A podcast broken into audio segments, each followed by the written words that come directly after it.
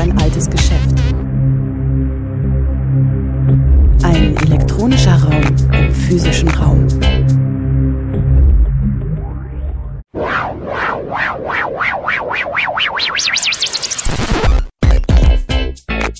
Playback. Willkommen zu O-Ton Playback bei Radio Dreieckland. Am 16. Mai ist der internationale Sinti und Roma Resistance Day, der internationale Tag des Widerstands von Sinti und Roma. Und aus diesem Anlass fand am 17. Mai 2023 im Adolf Reich Weinhaus in Freiburg eine Veranstaltung statt, und zwar mit Nathalie Reinhardt und Ismail Reinhardt im Gedenken an den Widerstand der Sinti und Roma gegen den NS-Terror.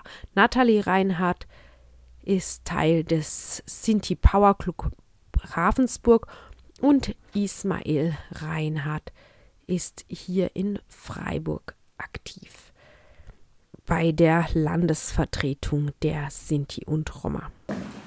Jetzt kommen wir nochmal in den Genuss von einem Musikstück von Ismail Reinhardt und danach wird es ein digitales Grußwort geben der schon genannten Weinkönigin.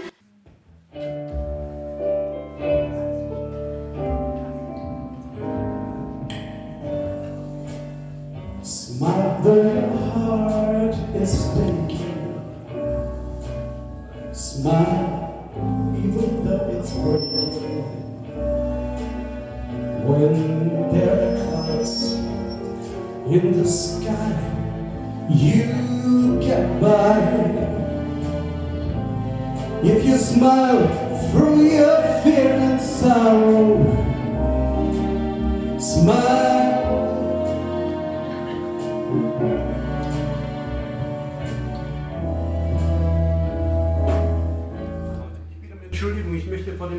Sagen. Zu dem Lied. Sie sehen, ich habe mit der Technik auch etwas zu kämpfen. Das liegt daran, dass ich alleine hier tätig bin. Live, live. Live. Genau. genau. Zu dem Lied, wie gesagt, möchte ich was sagen. Dieses Lied hat ein Sinto äh, äh, komponiert. Ein Sinto, das wissen die wenigsten, aber die meisten kennen ihn oder kannten ihn. Kein geringerer wie Charlie Chaplin. Darf ich dich bitten, da auf den Knopf zu drücken? Bin, ich bin kein Technikmensch, ich bin sehr altmodisch.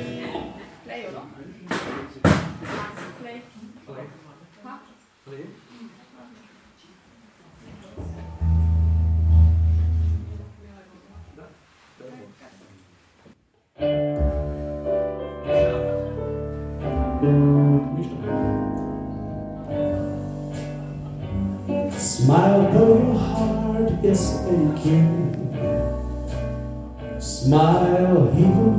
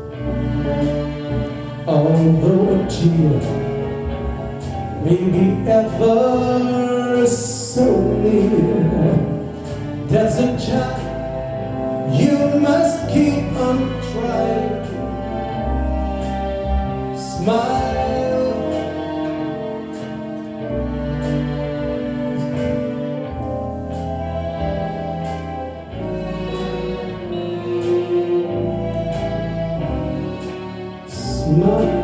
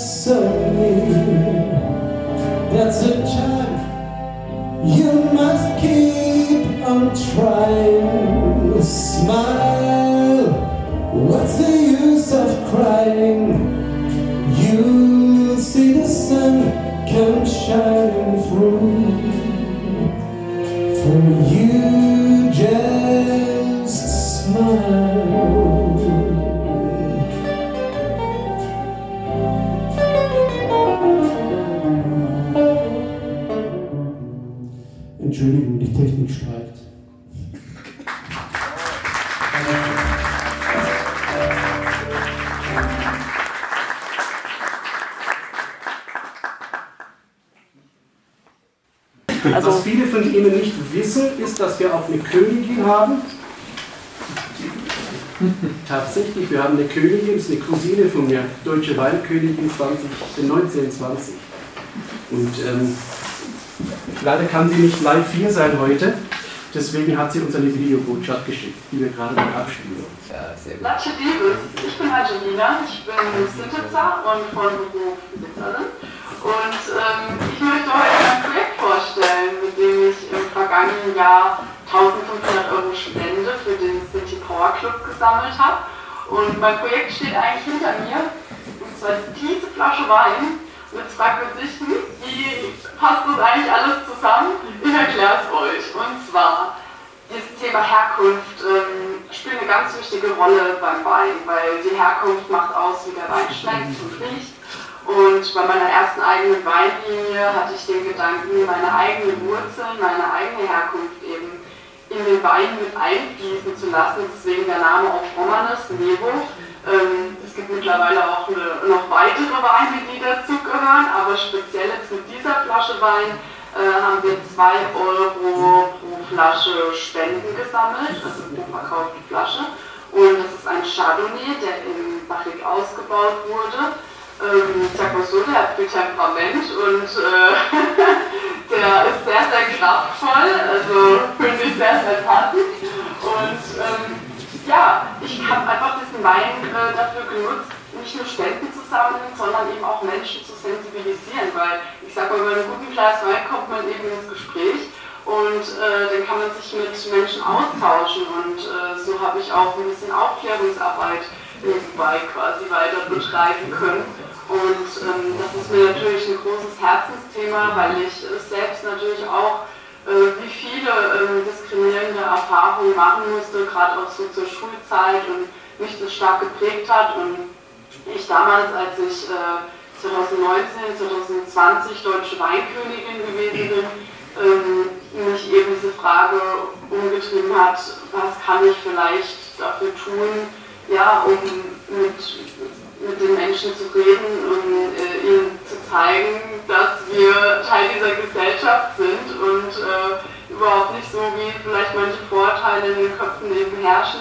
Und ich habe mich dann damals getraut, ich muss wirklich sagen getraut, weil ich hatte tatsächlich schon auch Sorge, ähm, ja, mit meiner Herkunft einfach äh, offen umzugehen und in, in die Öffentlichkeit damit aufzutreten. Und habe das dann genutzt die ganze Zeit, um ja, darauf aufmerksam zu machen und habe mich jetzt gefragt, wie kann ich das beruflich vielleicht auch zukünftig vereinbaren und ja, ich muss jetzt sagen, es war ein sehr, sehr schöner Schritt. Ich freue mich sehr, dass ich die Spenden äh, offiziell an den Cindy Power Club übergeben kann und freue mich vor allem auf die Zukunft und auf viele weitere Generationen. Das ist nämlich auch schon der neue Jahrgang. Und ja, vielleicht schaffen wir es ja mal zusammen äh, auf ein Glas Wein anzustoßen bei uns im Weingut, das Weingut Weil in Weinsheim an der Nahe. Also kommt gerne mal vorbei, ich würde mich sehr freuen. Wünsche äh, allen noch eine tolle Veranstaltung und ja,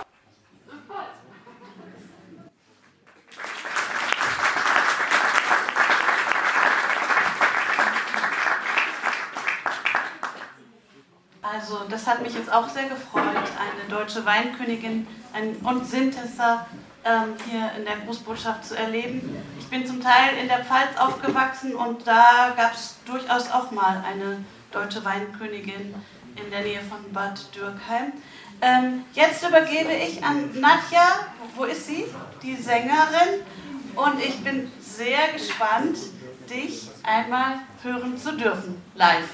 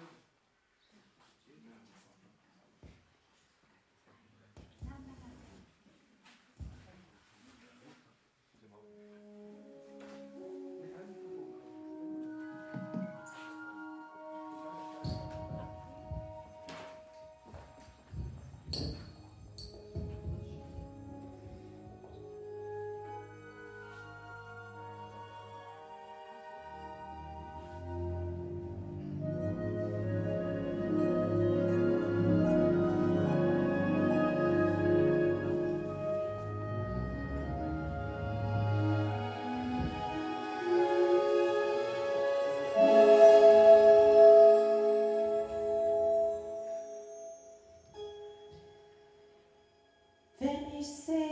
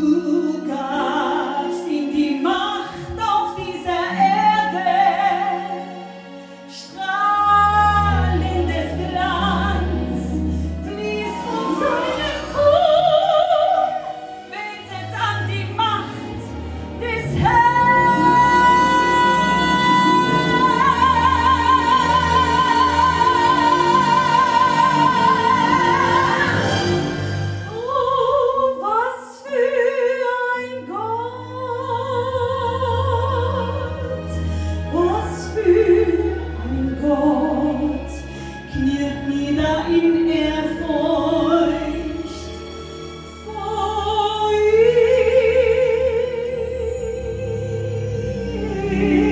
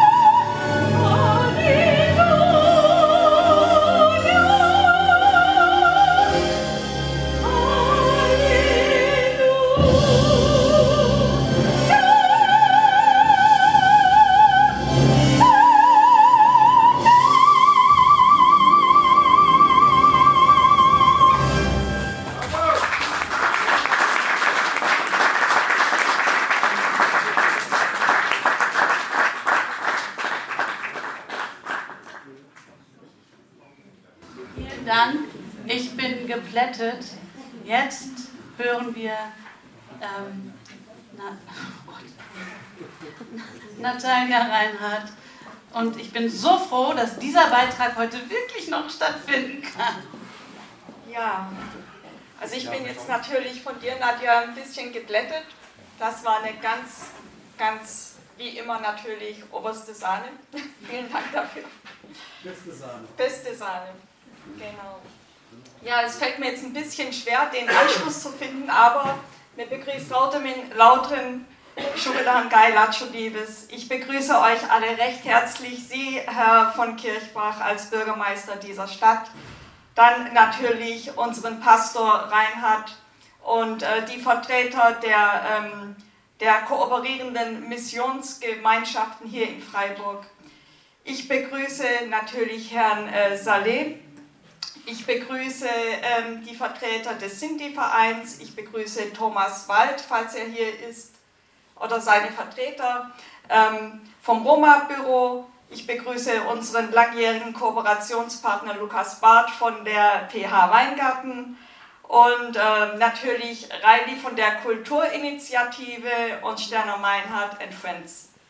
Wie die lange Liste der Begrüßungen schon zeigt, hier in ähm, Freiburg passiert einiges. Hier ist Sinti Power und auch Roma Power verortet und äh, beides hat hier eine sehr lange Tradition.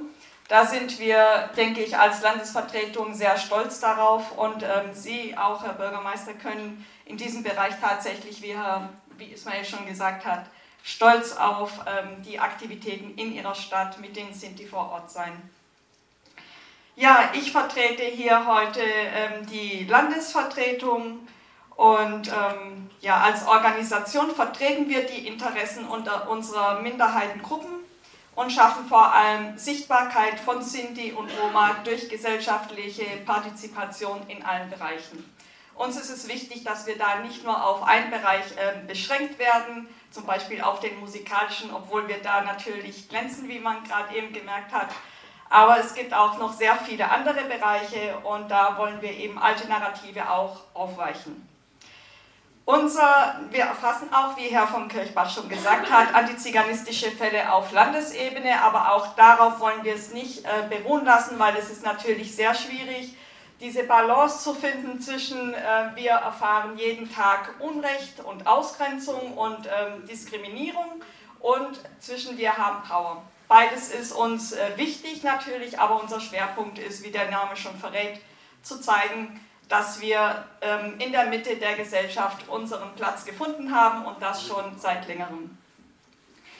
Unser Schwerpunkt ist der Bildungsbereich und hier verstehen wir die oftmals vorhandene Defizitorientierung auch in Bildungsstudien, in Projekten als kontraproduktiv.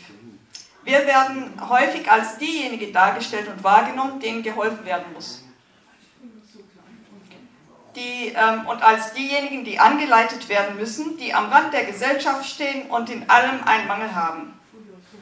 Aber, wie gesagt, wenn Sie sich umschauen, dann merken Sie, dass dieses Narrativ nicht haltbar ist. Wenn wir zu Veranstaltungen und Projekten eingeladen werden, dann meistens leider genau aufgrund dieser Rolle. Es gibt eine sozusagen vorhandene Opferrolle, die wir ausfüllen müssen, zu der man uns befragt, in deren Funktion wir auftreten sollen. Seit über 600 Jahren sind wir aber ein Teil der deutschen Gesellschaft. Unsere Beiträge für diese sind wichtig. Bereits Ende des 15. Jahrhunderts fand man in den Kirchenbüchern, dass die Kinder der Sinti-Familien nicht selten adlige Taufpaten hatten. Kaiserliche Geleitbriefe zeugen davon, dass wir in dieser Frühzeit gesellschaftliche Anerkennung gefunden hatten. Aber wer eine Geschichte erzählt, der bestimmt die Historie und das Wissen. In unserem Fall blicken wir zurück auf Jahrhunderte der Fremdbestimmung, der fremdbestimmten Wissensgenerierung. Alte historische Schriften, Berichte, Erwähnungen sind antiziganistisch und sind ein Bild von außen. Es ist ein Bild der Mehrheitsgesellschaft. Diese Mehrheitsgesellschaft, die uns stigmatisiert sehen wollte, die uns stigmatisiert hat und durch Pro Projektion ihrer antibürgerlichen Wünsche und durch Schuldzuweisen, ähnlich wie beim Antisemitismus, vorgegangen ist. Antiziganismus hat also nichts mit uns Sinti und auch nichts mit den Roma zu tun. Es ist ein Konstrukt. Dieses Wissen, dieses vermeintliche Wissen, führte zu einer rassistischen Grundlage, die in der Rassenideologie nahtlos überging und durch die 75 Prozent der Deutschen Sinti ermordet wurden. Der Deutschen Sinti und äh, insgesamt natürlich eine halbe Million Sinti und Roma europaweit. Dieses Wissen überdauerte. Es war für die zweite Verfolgung, wie unser Bundestagspräsident Steinmeier letztes Jahr formulierte, für diese zweite Verfolgung mitverantwortlich. Denn an Universitäten wurde weiter auf dieser Grundlage gelehrt. Bis Anfang der 2000er gab es ein Institut für Ziganologie. Wissen ist Macht, heißt es so schön. Und wer dieses Wissen schafft, waren seither nicht wir. Die Bürgerrechtsbewegung Deutscher Sinti und Roma zeigt unsere Perspektive. Hier sprechen wir und die Durchsetzung ähm, sprechen wir, achso, nee, hier sprechen wir nicht nur von unserer Perspektive, sondern auch ähm, von der Durchsetzung rechtsstaatlicher Grundlagen. Der Zentralrat Deutscher Sinti und Roma hat alles, was uns selbstverständlich vorkommt, erkämpfen müssen. So die Anerkennung des Holocaust, ähm, das Minderheitenschutzgesetz, die Teilnahme an Gedenkveranstaltungen, und auch der Kampf gegen unverhältnismäßige Polizeigewalt und vor allem der Kampf dagegen, dass man Datensätze über uns anhäuft. Der Mitbegründer dieser Bürgerrechtsarbeit nahm selbst am Widerstand 1944 am 16. Mai in Auschwitz teil. Darüber hinaus aber auch bedeutende Persönlichkeiten wie die Stuttgarter Sintitzer Philomena Franz, Zilli Schmidt, Oskar und Vinzenz Rose und Hugo Höllenreiner. Das sind Menschen, die überwiegend an diesem Tag, also am 16. Mai, im Widerstand waren. Sie haben überlebt und mussten nach 45 weiterkämpfen. Bis an ihrem Lebensende. Dass dies nötig war, ist peinlich für die Mehrheitsgesellschaft. Aber dass unsere Heldinnen und Helden Eingang in die Schulbücher bekommen, ins öffentliche Bewusstsein geraten, das muss selbstverständlich sein. Wenn die unerträgliche Geschichte erzählt werden muss, und das muss sie selbstverständlich, wenn die, ähm, dann, dann so, dass wir gestärkt hervorgehen. Für unsere Kinder darf es keine Zumutung sein, im Geschichtsunterricht zu sitzen und ähm, es muss für sie, sie müssen danach eben gestärkt herausgehen können und nicht ähm, erneut Opfer einer Aufklärungskampagne werden. Dass jeder sieht, unsere Partizipation war erkämpft. Wir haben die Demokratie in diesem Land ein großes Stück weitergebracht. Wir sind es gewesen, als die meist polizeilich kontrollierte Gruppe uns ständig kriminalisierten, die den Rechtsstaat eingefordert haben und ihn gestärkt haben. Wenn Wissen 2023 neu generiert wird über uns, dann nicht mehr ohne uns. Eine nachholende Gerechtigkeit muss uns auf Augenhöhe akzeptieren und muss die demokratischen Strukturen der Selbstorganisation anerkennen, ohne diese politisch zu instrumentalisieren. Unsere Bildungsprojekte sind die Powerbotschafterinnen, greifen das ein Stück weit auf. Wir setzen genau hier an. Schüler und Schülerinnen aus der Minderheit werden dazu ermächtigt, über sich selbst zu sprechen, als Experten und Expertinnen der eigenen Sache. Mit diesem Basiswissen ausgerüstet werden manche Botschafter und Botschafterinnen zu Peer Guides. Sie leiten durch Ausstellungen, die das Thema Sinti und Roma aufgreifen. Einer dieser Ausstellungen ist die zur Bürgerrechtsarbeit deutscher Sinti und Roma, die wir dieses Jahr im Oktober in den Räumen der Universitätsbibliothek in Tübingen ausstellen werden. Ich bedanke mich recht herzlich fürs Zuhören und gebe gleich wieder an dich weiter.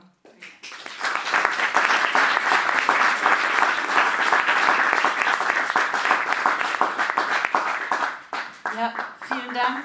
Ähm, bevor jetzt gleich ein Beitrag von Julia Wohlrapp vom entstehenden NS-Doku-Zentrum, also entstehend als Haus, die Einrichtung ist ähm, ideell schon da, aber das Haus wird ja nächstes Jahr eingeweiht, ähm, möchte ich ergänzen zu dem, was du gerade vorgetragen hast, äh, weil ich denke, es passt hier ganz gut. Und ich bin ja jetzt, also von denen, die diese Veranstaltung machen, in einer Minderheit, weil ich bin ja fast die einzige sogenannte Vertreterin der sogenannten deutschen Mehrheitsgesellschaft. Also sozusagen von der anderen Seite, auch wenn ich wenn ich in die Großvätergeneration zurückgehe, da sind andere Geschichten und andere Narrative, mit denen auch ich irgendwie einen Umgang finden muss. Großväter und Großmütter. Also, ich möchte zitieren aus der Studie, Memo-Studie von, von 2022, also ziemlich aktuell, von der Stiftung EVZ, Erinnerung, Verantwortung, Zukunft.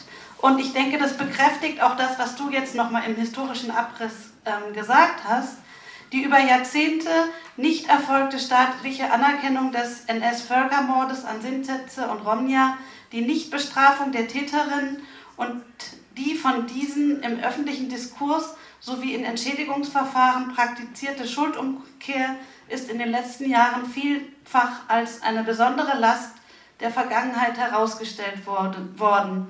Zuletzt auch im Bericht der unabhängigen Kommission Antiziganismus der Bundesregierung. Umso mehr muss auffallen, dass diese Sachverhalte mehrheitlich nicht bekannt bzw. nicht akzeptiert sind. Dies verweist darauf, dass die nach 1945 auch in der demokratischen Bundesrepublik bestehenden systematischen Diskriminierungen und gesellschaftlichen Ausschlüsse mit ihren gravierenden Folgen für die Überlebenden und die nachfolgenden Generationen nicht gesehen werden. Das heißt aber auch, dass kein spezifisches Bewusstsein über die bis heute wirkmächtigen antiziganistischen bzw. rassistischen Praktiken in der Gesellschaft und insbesondere in Institutionen wie Behörden und Schulen vorhanden ist. Hier offenbart sich ein hoher Bedarf an Reflexion und Aufklärung. So Carola, Dr. Carola Finks von der Forschungsstelle Antiziganismus der Universität Heidelberg. Und ich denke, ihr habt ja gesagt, als Bildungsthema. Und das ist Bildungsthema, also ein Aufruf an Bildung an die deutsche, sogenannte deutsche Mehrheitsgesellschaft, denke ich. Okay, und jetzt bitte ich Julia Wohlrab hierher.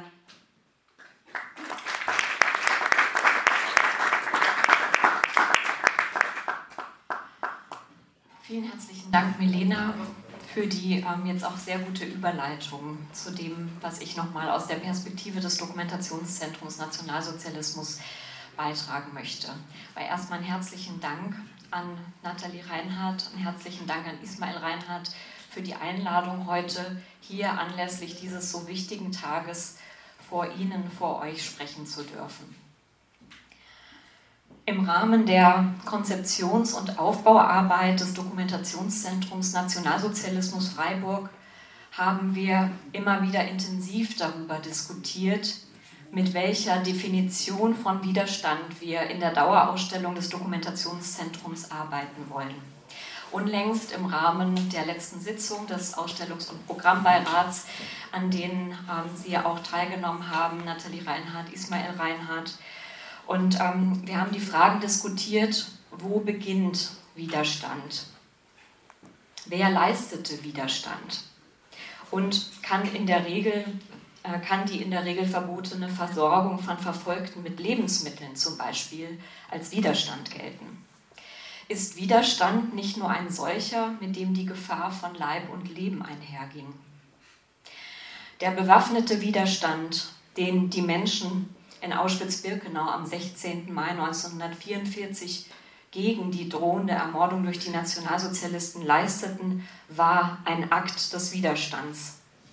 Ein Akt des Widerstands, der mit dem Narrativ der rein passiven Opfer der Sinti und Roma bricht und die Würde, die Stärke, letztlich auch die Solidarität unter den inhaftierten Menschen dokumentiert und verdeutlicht.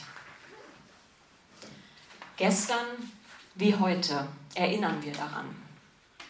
Das Denken und die Auseinandersetzung darüber sollte jedoch nicht auf die festgeschriebenen Jahrestage beschränkt bleiben und sich, getreu dem Motto der heutigen Veranstaltung, auch in Bildung und Forschung widerspiegeln. Wie kann das gelingen und was kann das Dokumentationszentrum künftig dazu beitragen? Während die Geschichte der jüdischen Verfolgung in der Zeit des Nationalsozialismus zumindest in Ansätzen in Freiburg und Südbaden gut erforscht und dokumentiert ist, sich ferner eine ganze Reihe von zivilgesellschaftlichen Initiativen der Recherche einzelner jüdischer oder als jüdisch gelesener Biografien gewidmet haben, gilt die Geschichte der Sinti und Roma in Südbaden als noch wenig erforscht. Es gibt Ausnahmen, wie die Aufsätze von Ulrich Ecker oder Heiko Haumann, sowie die aktuellen Recherchen im Rahmen der Ausstellung Geschichte der Minderheiten im Dreieckland des Roma-Büros sowie des Sinti-Vereins, die noch bis zum 25. Mai im Edith Stein Berufsschulzentrum hier in der Bissierstraße 17 zu sehen ist. Seit dem Mittelalter waren Sinti und Roma immer wieder aufkommenden Verfolgungs- und Diskriminierungswellen sowie einer kontinuierlichen Fremdzuschreibung ausgesetzt. In der Zeit des Nationalsozialismus wurden Freiburger Sinti und Roma im Mai 1940 noch vor der Deportation der Freiburger Jüdinnen und Juden nach Gürs in Richtung Osteuropa deportiert. Nur die wenigen, die überlebten, konnten unter anderem durch ihre Anträge auf sogenannte Wiedergutmachung überhaupt, überhaupt Zeugnis ablegen über das erlebte Leid. Viele Sinti und Roma haben sich nach 1945 erstmals in Freiburg niedergelassen, um von dort aus ihre Anträge auf sogenannte Wiedergutmachung zu stellen. In den meisten Fällen verdeutlichen diese die erneute Demütigung sowie die mangelnde Anerkennung des erlebten und überlebten Unrechts durch die kommunalen und staatlichen Behörden. Die Geschichten und Biografien einzelner Familien, die bereits vor 1933 bzw. vor 1945 in Freiburg und der Region ansässig und beheimatet waren, wie die Familie Spindler oder auch die Familie Birkenfelder, sind seit etwa 20 Jahren gut dokumentiert. Diese teilweise bereits veröffentlichten Biografien bilden wertvolle Bausteine in der Rekonstruktion der lokalen Vorgänge in Freiburg und Südbaden. Für den Raum Freiburg liegt die bruchstückhafte wissenschaftliche Erforschung nicht nur, aber mitunter auch in der Tatsache, dass die zentrale städtische Überlieferung zwischen 1933 und 1945 aus bislang unbekannten Gründen als verschollen gilt. Es ist erforderlich und geboten, die Überlieferung in weiteren kommunalen Archiven wie Emmendingen, Breisach oder Sulzburg zu sichten und die offenen Fragen der Forschung auch daran anzulegen. Der Aufstand der Inhaftierten in Auschwitz bezeichnete, bezeichnet, Entschuldigung, im Mai 1944 ist mittlerweile in das öffentliche Bewusstsein der Erinnerungskultur eingeschrieben. Im Jahr 2016 hat der Historiker Heiko Haumann das bewegende Zeugnis der Sintessa Zilli Schmidt, Herr von Kirchbach ist darauf eingegangen, die Akte Zilli Reichmann veröffentlicht. Eine Geschichte von Diskriminierung und Leid, jedoch, und das ist wichtig, eine Geschichte von Widerstand und Selbstbehauptung. Eindrücklich schildert Zilli Schmidt in einem Kapitel ihr Erleben von gegenseitiger Hilfe und Solidarität in Auschwitz was auf bemerkenswerte Handlungsräume innerhalb des Lagerkomplexes verweist. Dieses bis heute beispiellose Aufbegehren gegen die nationalsozialistischen Unterdrücker ist zu Recht zu einem Sinnbild von Widerstand im KZ-System der Nationalsozialisten geworden. Weniger bekannt und bislang auch weniger dokumentiert sind weitere Formen und Möglichkeiten von Widerstand und Gegenwehr von Sinti und Roma in der NS-Zeit. Dies schließt den bewaffneten Widerstand im Kontext von Verhaftungen und Deportationen ein, den Rettungswiderstand durch die Herausbildung von Unterstützungsnetzwerken, die Versorgung von Mitinhaftierten oder Familienangehörigen sowie Flucht und Versteck im Untergrund. Der Jurist Maximilian Wunderlich hat in seiner kürzlich abgeschlossen, abgeschlossenen Dissertation am Institut für Rechtsgeschichte der Universität Freiburg die Akten des Freiburger Sondergerichts erforscht. Dabei ist er auf einen Fall gestoßen, der, wie ich finde, auch als Zeugnis des Widerstands gelten kann. Paul Marschall, geboren am 1. August 1920, wurde von den Nationalsozialisten als sogenannter Zigeunermischling stigmatisiert und verfolgt. 1944 sollte er, wie schon sein Vater vor ihm, ins Konzentrationslager Auschwitz deportiert werden. Zuvor war er zwei Jahre als Soldat der Wehrmacht im Kriegseinsatz gewesen. Mit seinen Brüdern versteckte er sich in Straßburg, um sich der Deportation zu entziehen und floh vor der Polizei. Auf der Flucht gab Marschall in Kehl Schüsse auf die Polizisten ab, die ihn verfolgten. Niemand jedoch wurde verletzt. Er wurde verhaftet und vom Sondergericht Freiburg am 23. August 1944 nach der, nach der sogenannten Gewaltverbrecherordnung und aufgrund versuchten Mordes unter Mitwirkung der Sonderrichter Rieber, Künstler und Matt zum Tode verurteilt und am 22. September 1944 hingerichtet. Versuchter Mord wurde für die Tat Marschalls angenommen, da die Richter die Verhinderung der Deportation ins Konzentrationslager Auschwitz als niedrigen Beweggrund bewerteten. Paul Marschall war mutig. Er hat sich zur Wehr gesetzt und er hat das Unrecht, das ihm zugemutet wurde, nicht über sich ergehen lassen. Nicht so einfach über sich ergehen lassen. Maximilian Matt, einer der am Todesurteil beteiligten Freiburger Richter, wurde nach 1945 Landgerichtspräsident von Freiburg. Über ähnliche Fälle wird Maximilian Wunderlich am kommenden Mittwochabend im Rahmen einer Webtalk-Reihe ähm, sprechen. Er hat einen Vortrag zur Rechtsprechung des Freiburger Sondergerichts vorbereitet. Wenn wir uns den Quellenbestand aus dem Freiburger Stadtarchiv aus den 1950er und 60er Jahren ansehen, wird deutlich, dass die Diskriminierung gegenüber Sinti und Roma nach 1945 nicht einfach aufhörte. Stereotype Sichtweisen und Abwertungen wurden vielmehr unhinterfragt weitergetragen. Dies erschwerte nicht zuletzt auch die juristische Aufarbeitung der nationalsozialistischen Verbrechen sowie die Anerkennung des Leids der Verfolgten. Diese Kontinuitäten, die sich unter anderem in den Akten der städtischen Verwaltung, aber auch in der öffentlichen Berichterstattung finden lassen, möchten wir in der künftigen Dauerausstellung des Dokumentationszentrums ebenso beleuchten wie die Geschichte von Widerstand in der NS-Zeit, beispielsweise durch das Leben von Paul Marschall. Und auch über das selbstbewusste Eintreten für menschenwürdige Lebensbedingungen nach 1945, die sich Freiburger Sinti und Roma immer wieder erkämpfen mussten soll im Dokuzentrum berichtet werden. Ein Beispiel hierfür können die Proteste der Sinti-Union in Freiburg gegen die unhaltbaren Wohnverhältnisse im Jahr 1969 sein, die im Staatsarchiv bildlich überliefert sind und damit ein eindrückliches Zeugnis der jüngeren Vergangenheit darstellen. Der zentrale Gedenkraum an die Verfolgten des NS-Regimes soll den Menschen gewidmet sein, die in der Zeit des Nationalsozialismus verfolgt und ermordet wurden.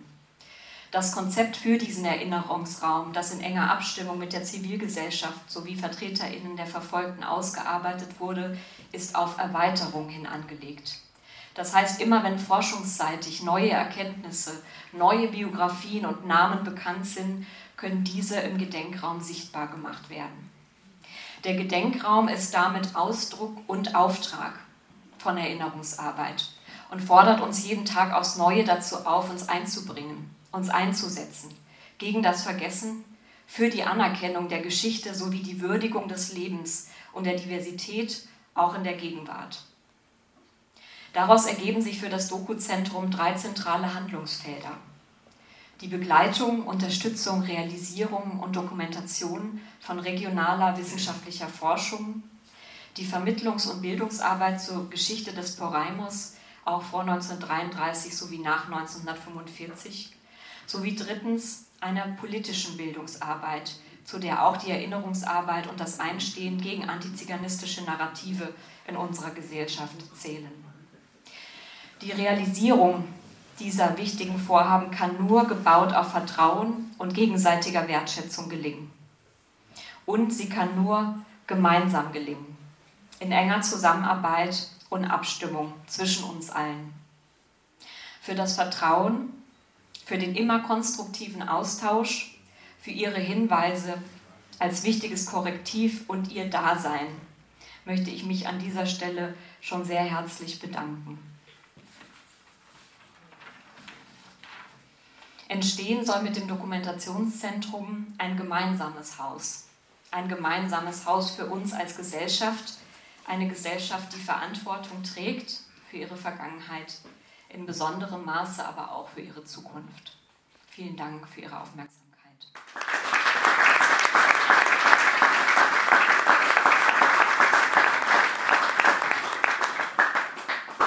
Ja, vielen Dank, Julia Wohlraab. Ähm, ich, äh, durch das, was du zum entstehenden Dokuzentrum gesagt hast, möchte ich noch kurz nachtragen, was wir erlebt haben, als wir ähm, vor zehn Tagen als Bildungsreise in, im NS-Dokuzentrum in Köln waren. Ähm, wir haben da von zwei Sinti, von Markus Reinhardt, dem bekannten Kölner Musiker, und seiner Schwester Nina Reinhardt, auch eine persönliche Führung ähm, bekommen und auch ein Audiodokument deren, von deren Vater.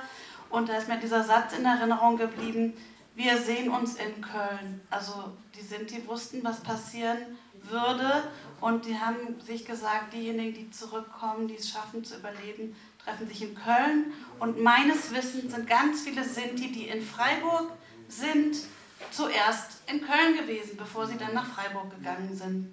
So, und dann noch, ähm, was uns wirklich sehr ähm, in die Knochen, ge, also, so, also sehr irgendwie ins Mark gegangen ist. Wir waren dort in dem äh, Dokuzentrum auch in dem sogenannten Folterkeller unten. Und das war wirklich, also wollte ich jetzt einfach diese Erfahrung wollte ich noch ganz kurz teilen, weil es wirklich ganz schrecklich war, dort zu sein. Die sind eigentlich so gelassen worden, wie sie waren. Ja, und ähm, jetzt kriegen wir noch für gute Stimmung, nehme ich an, ein, ähm, eine Zugabe von Nadja Berger. Und ähm, ich wollte auch noch äh, vorher darauf hinweisen, dass es ja gestern, gestern ein Interview bei Radio Dreieckland gab mit Ismail Reinhardt und ähm, Natalia Reinhardt. Und ich fand da den ähm, also erstmal, es ist in der Mediathek, Mediathek äh, zu finden unter dem Titel Eine andere Perspektive auf die Opfer des NS-Terrors. Und ich fand auch den Satz so interessant, Ismail, den du gesagt hast in dem Interview. Ähm, viele schöne Worte werden besonders an Gedenktagen gemacht. Und es geht aber ja darum, was machen wir außerhalb der Gedenktage? Also was machen wir an den anderen vielen, vielen Tagen im Jahr? Damit möchte ich jetzt hier schließen und freue mich, dass wir noch mal was von dir hören dürfen.